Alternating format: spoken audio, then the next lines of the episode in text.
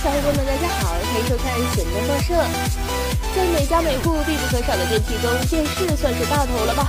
虽然随着智能手机的普及，电视的使用率明显降低，但是电视机还是家庭必备电器。而且现在的电视新产品越来越大，可是这世界上最大的电视却不是普通家庭所装就装的哟。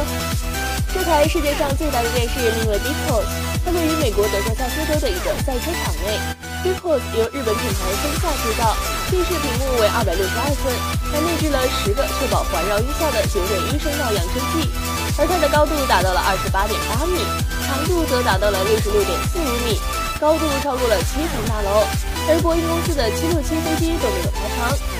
b c o 还被吉尼斯世界纪录确认为世界上最大的电视。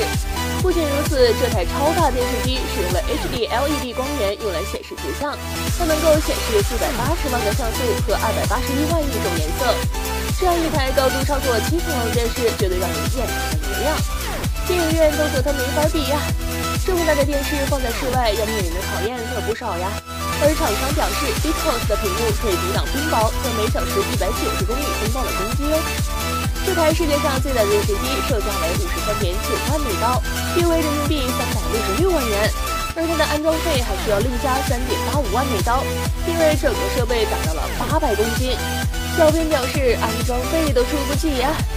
好吧，希望地球人不断的作妖，让我们继续吐槽世界如此枯燥，新闻也下请假，还点关注你在等什么呢？